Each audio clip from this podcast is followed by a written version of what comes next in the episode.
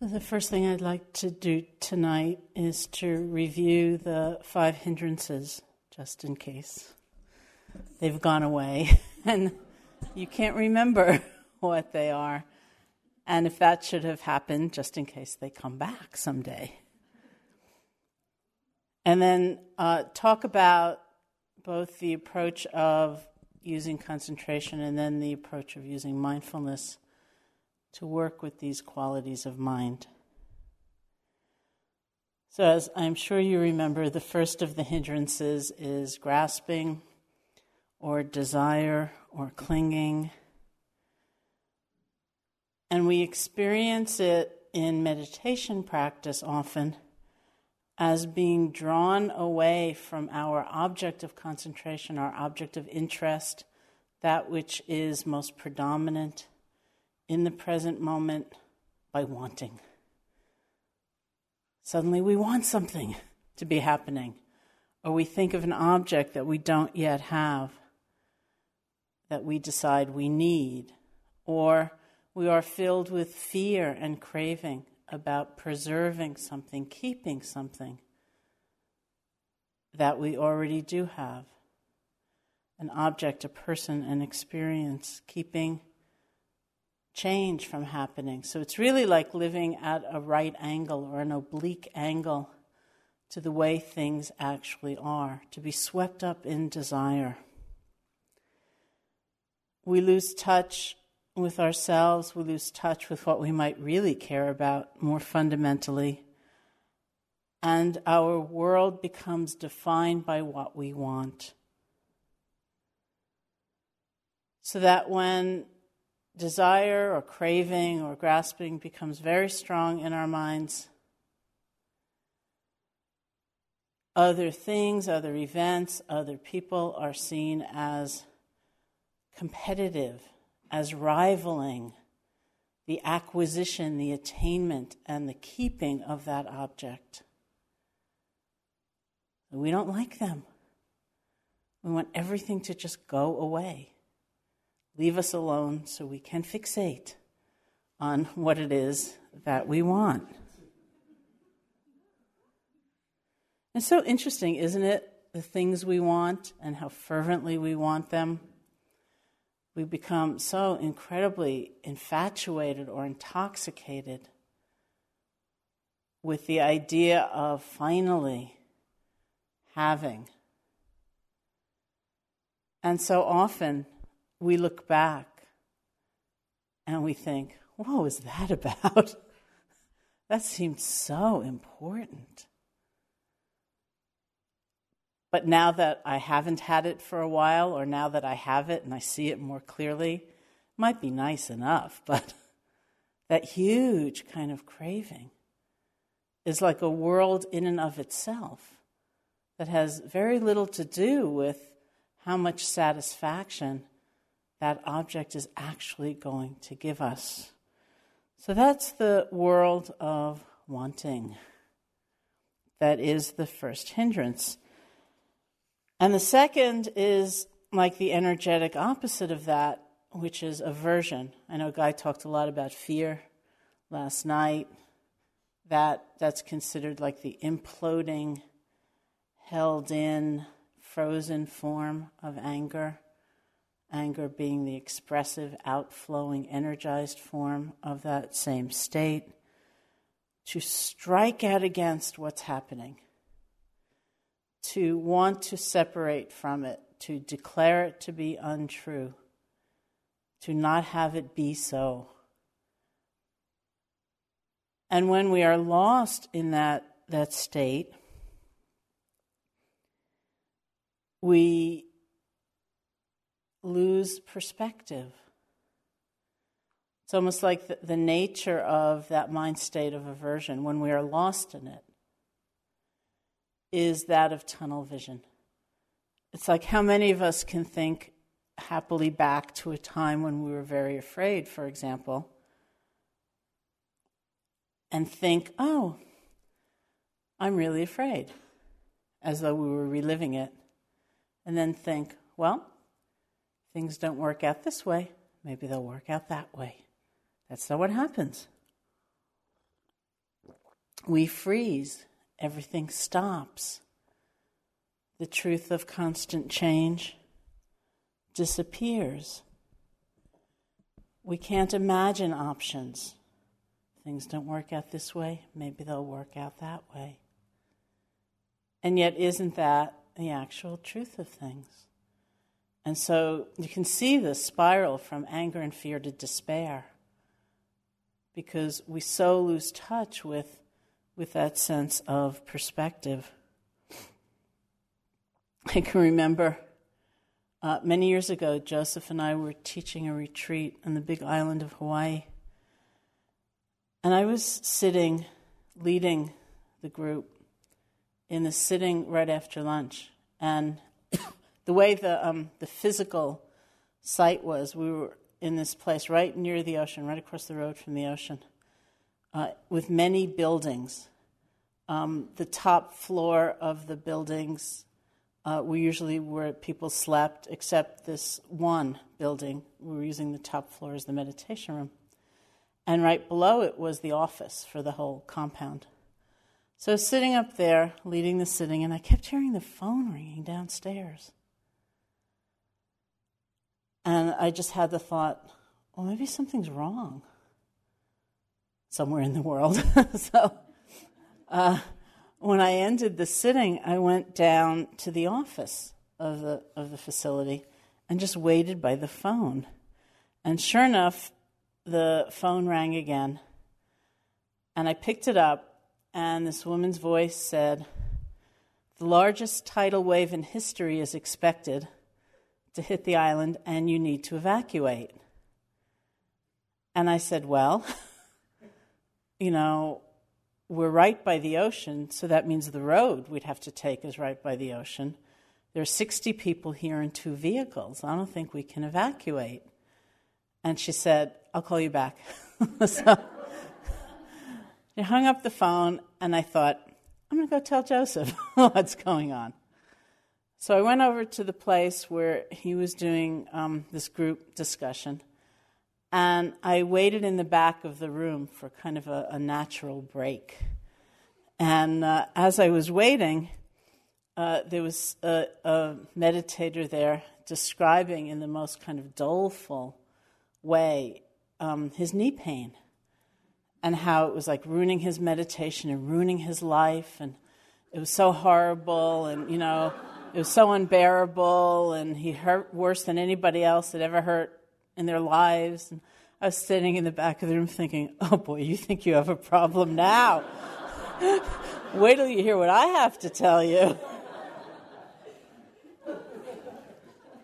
but then, you know, I told Joseph and I went back to the phone and just to finish the story, um, you know, she told us, okay, don't evacuate, but go to the highest point. So we, you know, rang the bell and told everybody and gathered up in the meditation room and just practiced. And in fact, nothing happened. like nothing. Um, but it was, it was a very powerful moment, actually. You're just kind of going along thinking your worst problem in the world is your knee pain, which you hate. And you're consumed by that aversion and that, that dislike and uh, all of the attendant feelings. You know, I'm so bad, I have knee pain. And, and all of a sudden, your world shifts. It could be a completely different world.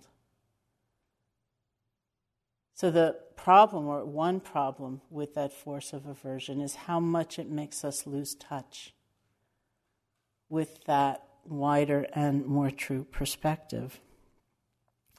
The third hindrance is a favorite, which is sloth and torpor, where we're just sluggish and dull our mind feels unworkable. Alertness vanishes, awareness vanishes. We feel like we're not connecting to anything, and we also don't care that we're not connecting to anything.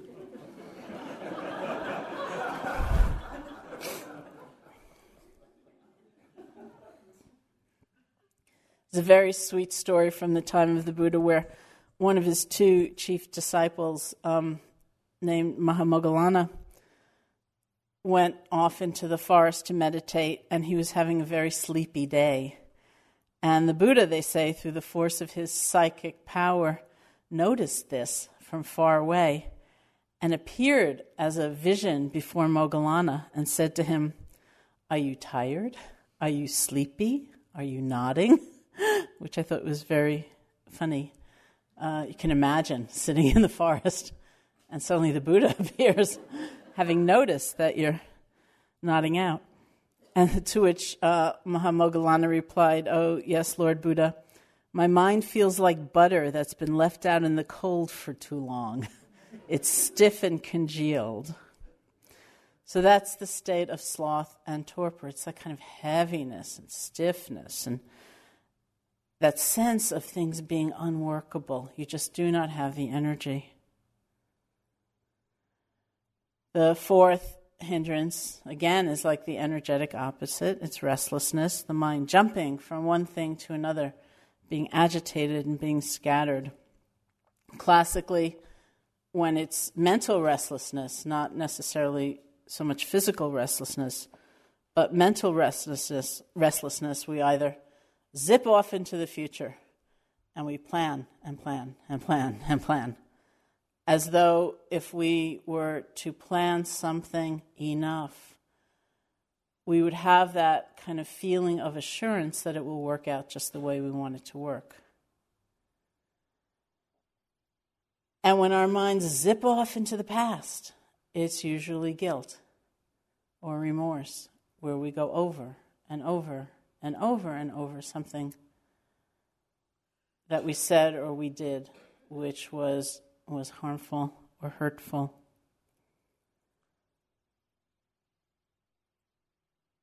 And again, that kind of intense restlessness keeps us from seeing things in perspective, from being in the moment with our actual experience when we're swept up in it.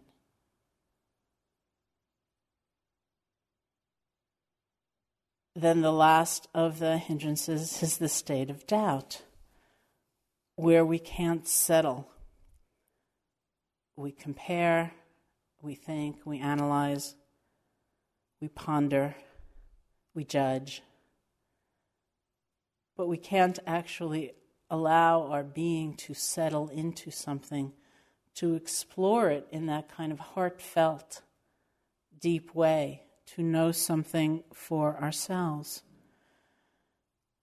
It is like that sense of being at a crossroads, being a traveler at a crossroads, and just not knowing where to go.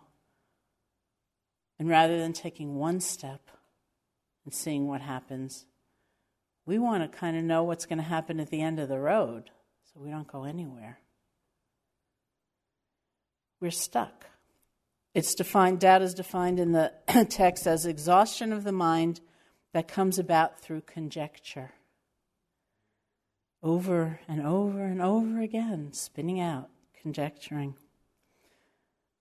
So here too, we may be looking for an answer, very sincerely looking for an answer, but we're very far away from walking a path to find that answer because we're so stuck.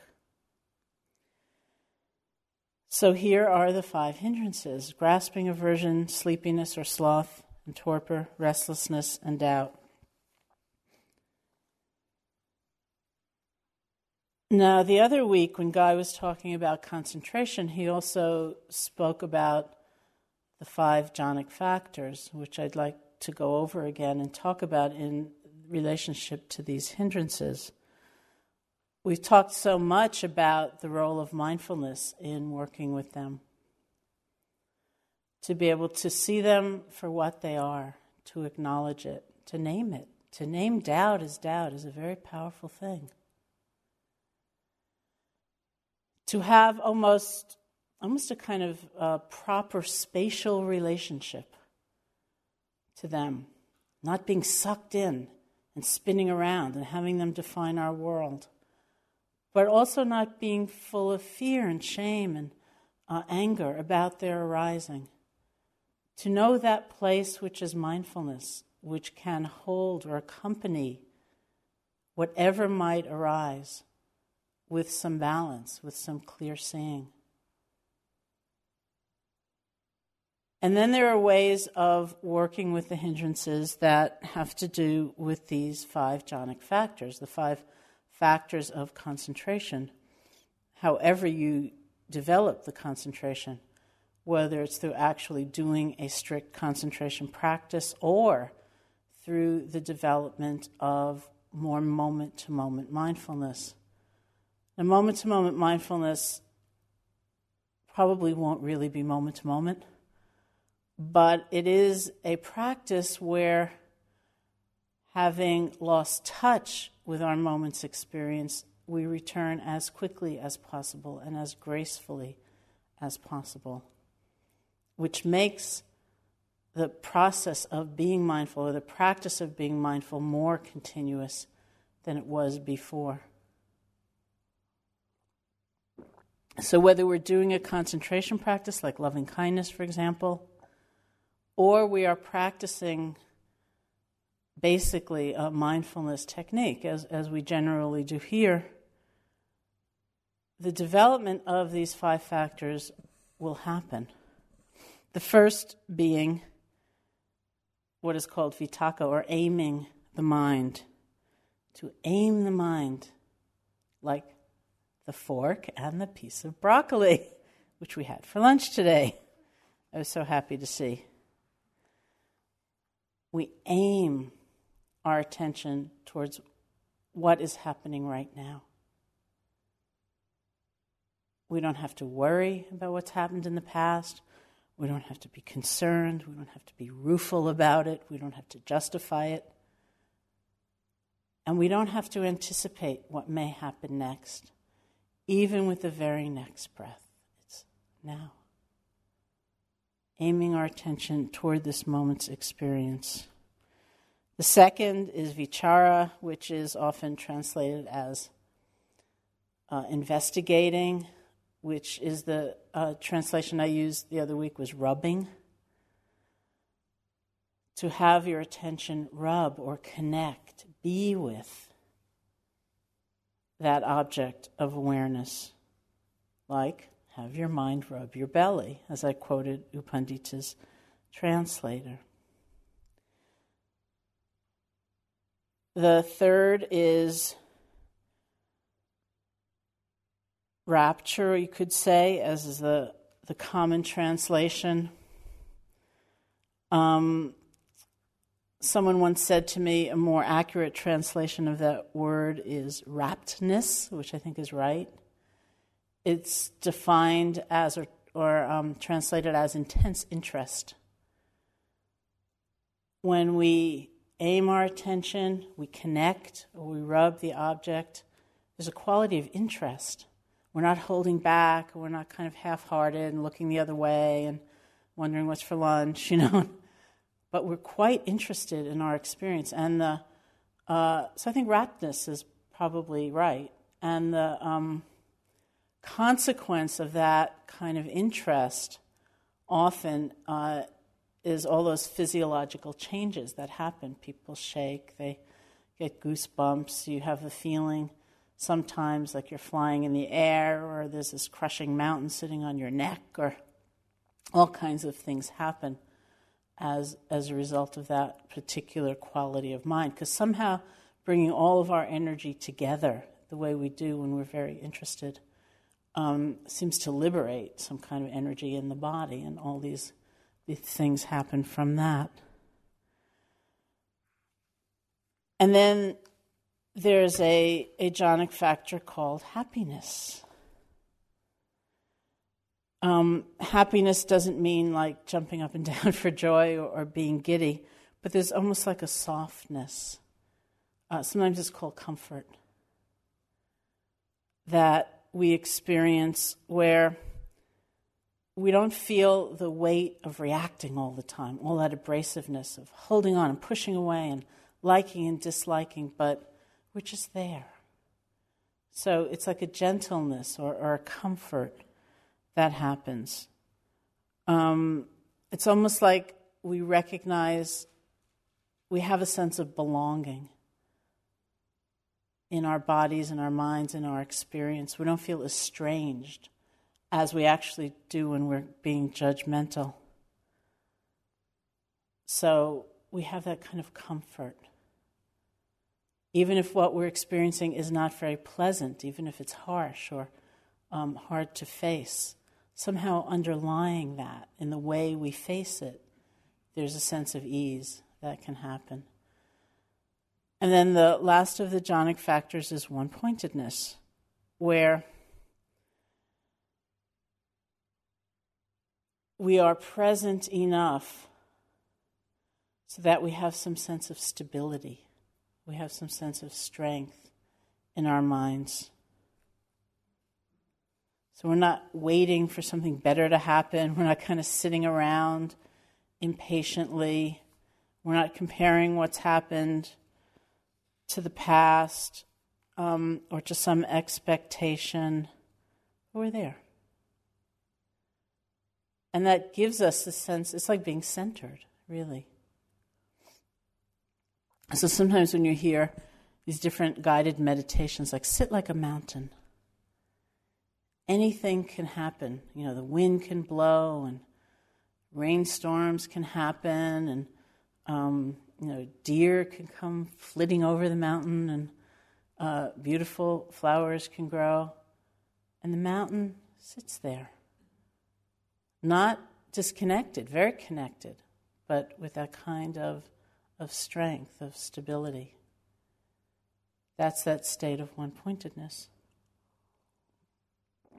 So when we talk about the hindrance of sense desire, grasping, wanting, the actual antidote to that is the sense of steadfastness of mind. Sit like a mountain.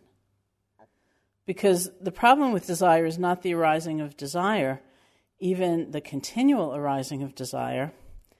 The problem with desire is that we go for it.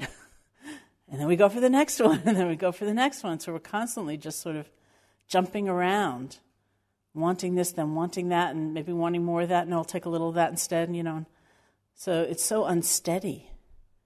And it's so kind of um, vulnerable. Our minds are so vulnerable to the winds of change. And so, in that sense, I think you can feel how having some kind of stability of mind will be an antidote. It doesn't stop the desire from arising by any means. But there is a sense of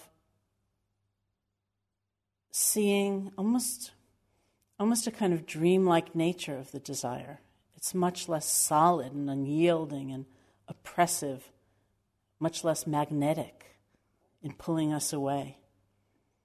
So that's the, the antidote, the jhanic factor, that's the antidote for that particular hindrance of desire. And then there is aversion, anger, and fear. And the antidote of that, for that, is raptness or rapture or interest. Because the energetic movement of both anger and fear, actually, of aversion altogether, is, is to separate, to disdain, or to shrink from to strike out against what's happening. And we can't take an interest in something, which means being curious about it, learning from it, looking at it, drawing close to it in order to take a look at it. At the same time, we're pushing it away. So, the nature of interest, that kind of strong interest, is that it will be the antidote for, for aversion. And we experience that. When, uh, as I mentioned in some of my interviews, uh, I was sitting here and my teacher Munindra was teaching. And in this case, he was talking about anger, and you know how much aversion we can have for our own anger. He said, This is how you should relate to your anger. It's like you are sitting here, and on the front lawn of IMS, this spaceship comes, and these Martians come out of the spaceship. They come up to you and they say, What is anger? He said, That's how you should relate to it. What is this? As though you had to relay to somebody for the very first time. What is this? You know, not it's right or it's wrong, or I'm a completely horrible person for experiencing this. I must never tell anybody in any way that I felt this, or yes, I'm right, and you know, first I'm going to do this vengeful act and then that vengeful act. And it's not getting lost in the anger, it's not shunning the anger. It's like, what is this? It's taking an interest in it. That's how we can relate to, to all of our experience. And so the aversion we might feel toward certain difficult states can be replaced by that sense of interest. And then that quality of happiness or, or comfort, that sense of relief we have when we realize, I can be with this. I don't have to push it away. I don't have to get lost in it. It's okay. It's okay to just hang out with this. I'm going to be okay. It's said to be the antidote for restlessness. You know, we get into these huge, sort of energetic flusters about the past, about the future. And if we can just say, it's okay, I'll experience this, I can be with this energy, and draw upon that sense of comfort that is not dependent on things being a certain way, then that will serve as, as the antidote to the restlessness. It comes from that kind of softness, not fighting, and also not extending what is going on. I was once um, here teaching, and uh, one of my co teachers was uh, a woman named Susan O'Brien, who's sort of part of this community, and um, she was giving a talk. And in the course of the talk, she spoke about a time when she'd been practicing with me as her teacher. And she said, she came to me, this is really a long time ago, many, many years ago, she came to me, she described in this talk, and said to me, Has anyone ever died of restlessness? And so I was really interested to hear what I had said. so I kind of listened, and she said, and Sharon said, Not from one moment at a time of it. so I thought, good answer. that was good not from one moment at a time of it. So I'd like to quote her quoting me because I had no recollection of this whatsoever. You know, that's what gives us the sense of ease or, or comfort. Okay, I can be with this right now and right now.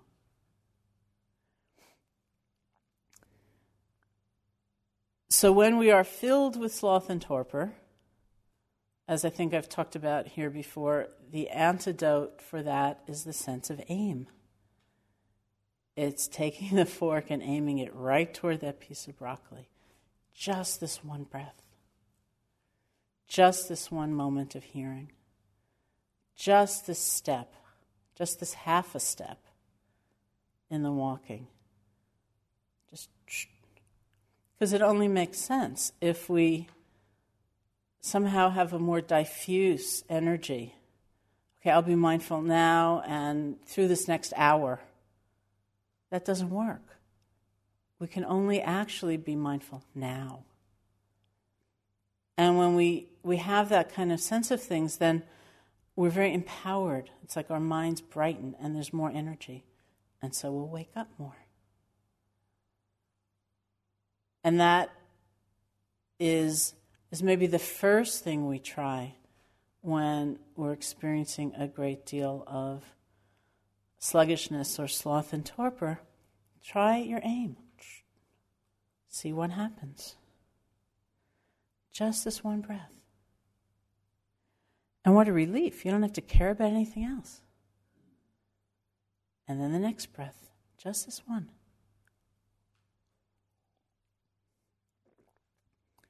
Then there's that sense of rubbing or vichara or sustained um, application or connection with an object is said to be the antidote to doubt. Because part of doubt is that kind of indecisiveness that has us jump and almost like hovering around what's going on. We can't really settle and feel it. So, just to come closer to what is, even if it's a very uncomfortable feeling of uncertainty or anxiety, come close to the actual feeling. Rub it, be with it, connect to it. And that will settle some of that kind of, of jumpiness of doubt. So, as things tie together very neatly, we have five hindrances, we have five jhanic factors. And how do we develop them? I know that there's been a fair amount of confusion about the word concentration because, of course, we use it in many different ways. Sometimes when we say concentration, we really mean um, the quality of steadiness of mind one moment at a time. It's a quality of connection, of stability. It might be developed on pretty much one object. It might be developed on changing objects, as we often do here. But that's the meaning of concentration as a quality. Sometimes when we talk about concentration, we really mean a state. It might be the state of moments of concentration kind of bundled together. So that they say that concentration will help eradicate the obsessive hindrances. When we are really tormented by repeated greed or anger, and we develop more concentration, more stability of mind, we won't be so tormented. We won't be so obsessed by them.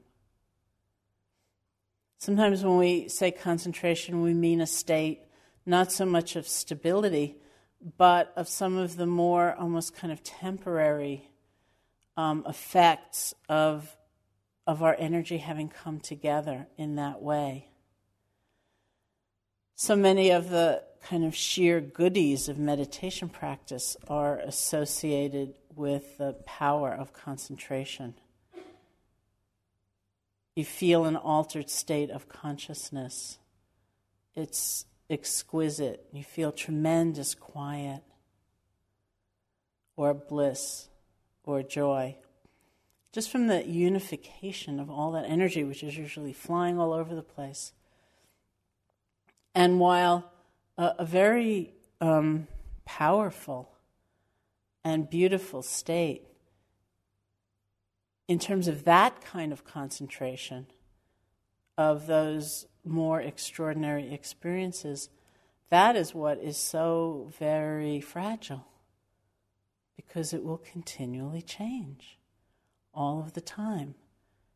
You know, you're sitting here maybe in complete bliss, and the fire alarm goes off, and suddenly you're outside on the lawn, maybe filled with annoyance or, or whatever might be happening. It's gone as a state, as an experience. There's nothing you can hold on to. And so when we define good practice as those states of concentration, that's when we almost start practicing fear. Oh no, I've got to like keep the fire alarm from going off. Maybe I better dismantle it. You know, it went off yesterday, it ruined my concentration. Or, oh no, that person's sneezing. Oh no, you know, why don't they fix the radiators here? They've had the place for almost 30 years. I'm writing a letter to the board of directors. I'm writing two letters to the board of directors. You know, it's like on and on and on and on. And that's when our, our sense of meditation gets so small. And, and it's something that isn't protecting us, it's something we have to protect. And that is, that's a very unfortunate sense of being attached to a state of concentration. When I was practicing um, in my early meditative life in India, not in the very beginning, which was tremendously painful, but as things got better, I just assumed, that, as things felt better, is a more accurate way of saying it, I just assumed it was going to be that way forever. I think, oh, good. You know, as I sat there filled with bliss or filled with joy, I think, oh, good. Imagine living the entire rest of my life just like this. It's going to be wonderful. You know, but what happened? 15 minutes, 20 minutes, my knees started hurting, or I got bored, or I got restless. And every single time I thought, what did I do wrong to ruin this state? Did I breathe too hard? Did I squeeze my eyes shut too tight? Did I lean over a little to the left? You know, what went wrong to ruin that state? But of course, it wasn't that anything had gone wrong or I had done anything so terrible to ruin the state. It changed because everything changes all of the time. And that's not to say we don't enjoy or treasure even those beautiful states of concentration, but we can rely on something deeper, which is our relationship our free and open relationship to what is happening, rather than holding on and then being so resentful when life just happens. Because guess what? Life always happens in some way or another. And then we talk about concentration actually as a whole um, kind of stream of practice. It's not that in concentration practices, concentration is the only thing that gets developed, but it is like the foundation quality, it's the pivotal quality. One of the ways you can discern a concentration practice or, con- or a practice that's relying mostly on the development of concentration is the question of what you do when your attention leaves that object of concentration. Uh, if your object of concentration is a metta phrase, for example, or a series of metta phrases, and your mind goes somewhere else, because it is primarily considered a concentration practice, what you want to do is let go of that distraction as quickly as possible and bring your attention back. There's not really kind of an interest in seeing its changing nature, in exploring its dimensions to notice that it's not just anger, it's also sadness, it's also fear.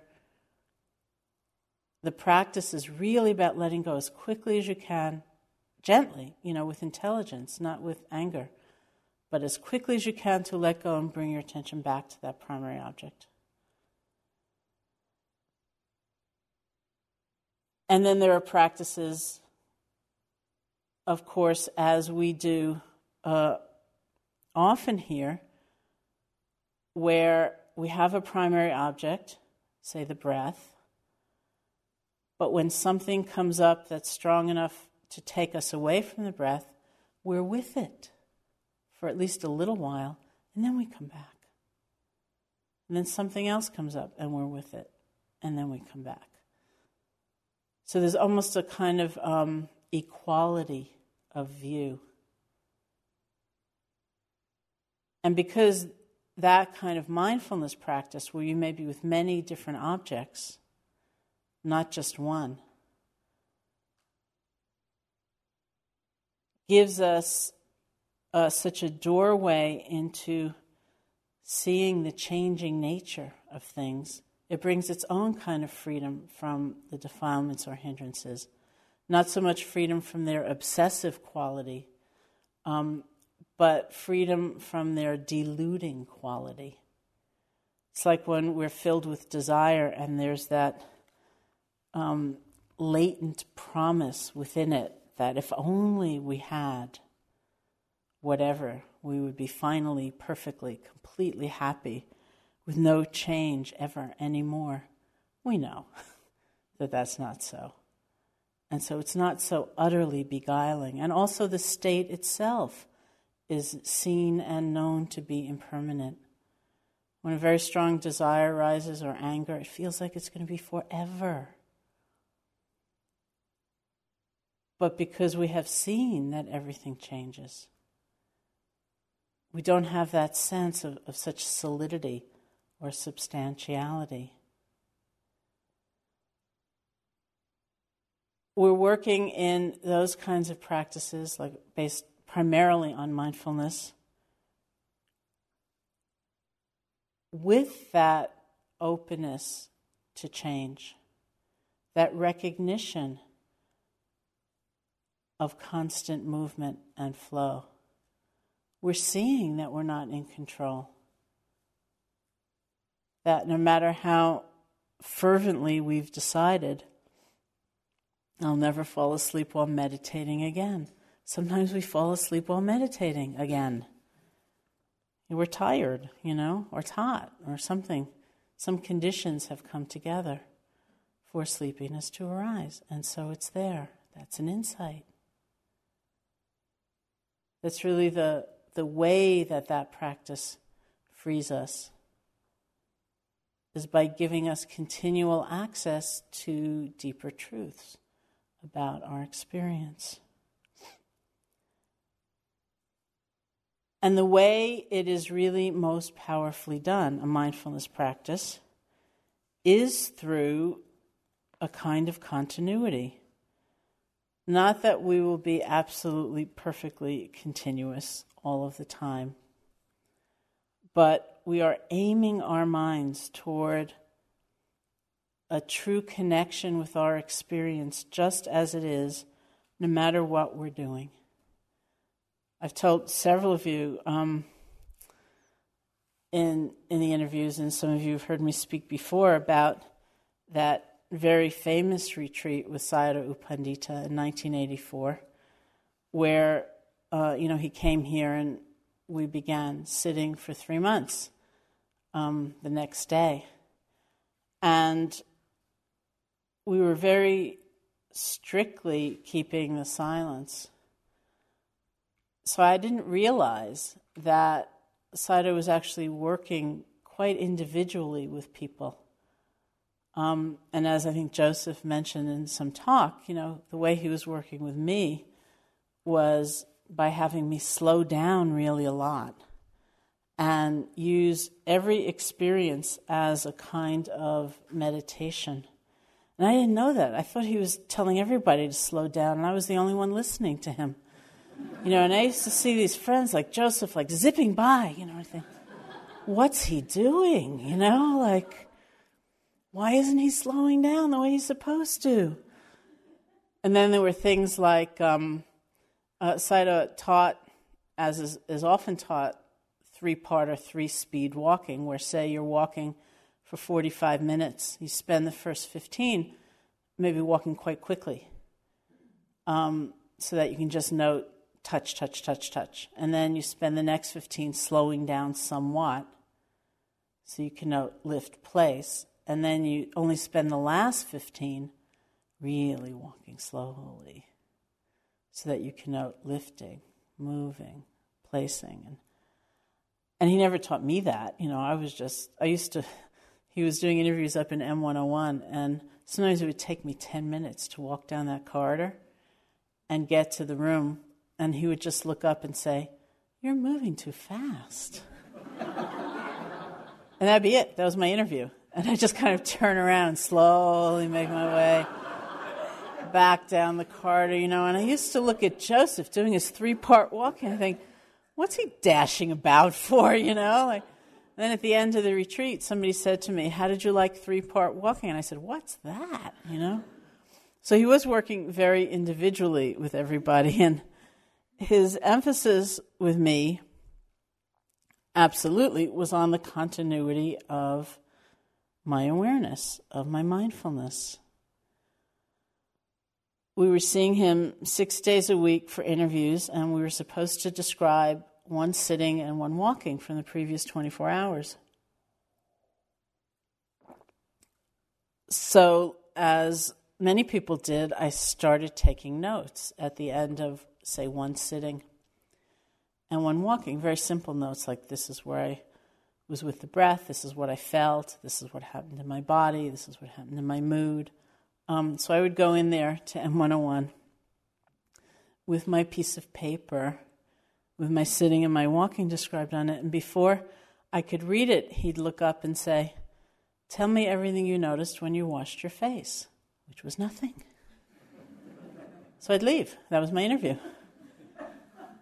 And I'd sit as mindfully as I could, and I'd walk as mindfully as I could, and I'd wash my face as mindfully as I could. I'd feel my hands in the water. I'd feel the water on my face. I'd come in the next day and he'd say, Tell me everything you noticed when you took off your shoes, which was nothing. And I'd leave.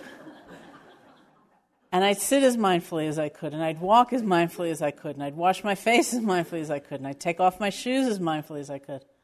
And I'd come in the next day, and he'd say, Tell me everything you noticed when you opened the door, which was nothing. But when I left, I felt the coldness and the hardness of the doorknob and the turning movement and the whole thing. So I quickly saw where things were going.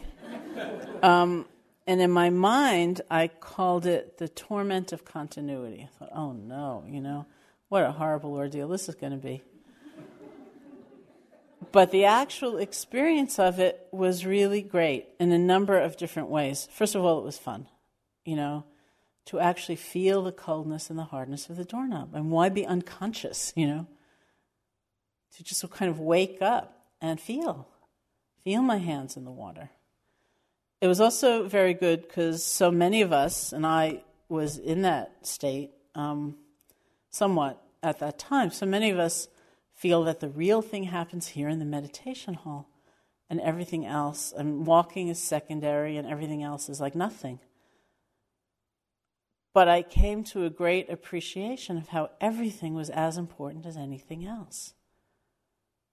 Because it was all about being as mindful as I could, as connected as I could to that moment's experience. So, as normally, you know, we might be sitting in the dining room, say, having a cup of tea, and we get lost in some incredibly long fantasy.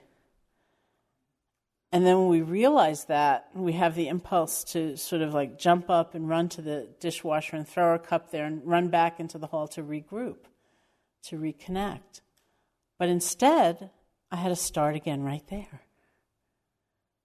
Because he might be asking me about drinking a cup of tea. Rather than my sitting. It was weeks before I got to report a sitting or a walking. And he also introduced a very um, strong sense of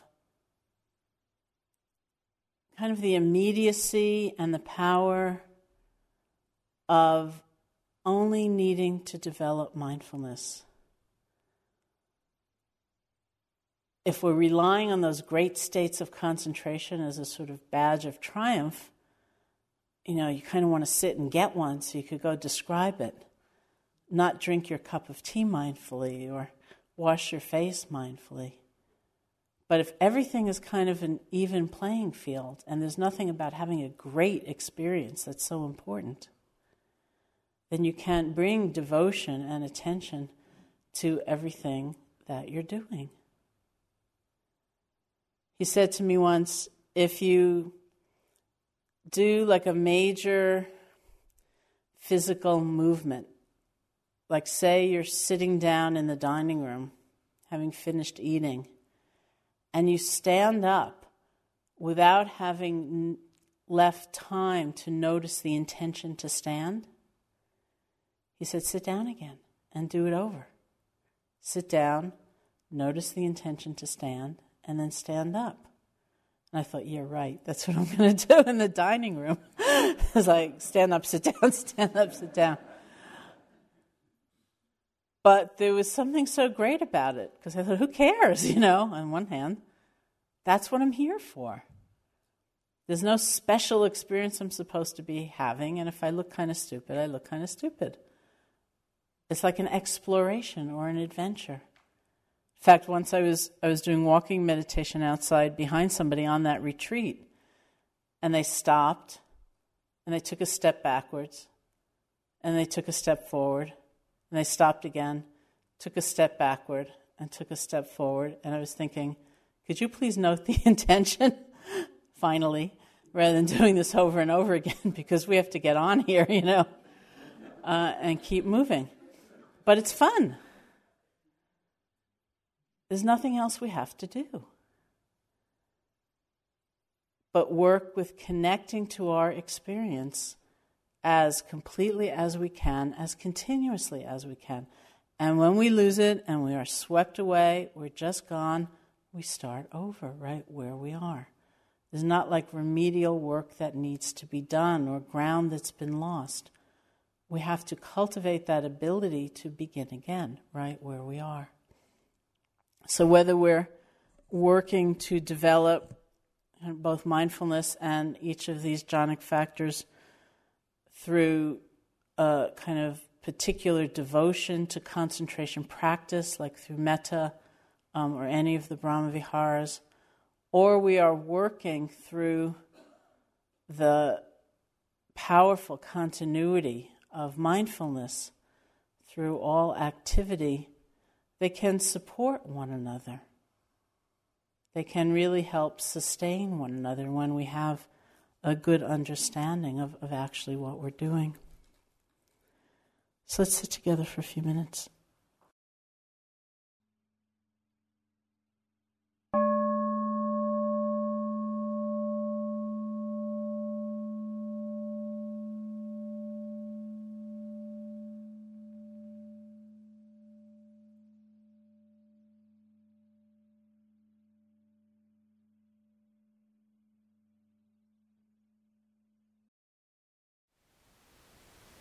Thank you for listening. To learn how you can support the teachers and Dharma Seed, please visit dharmaseed.org slash donate.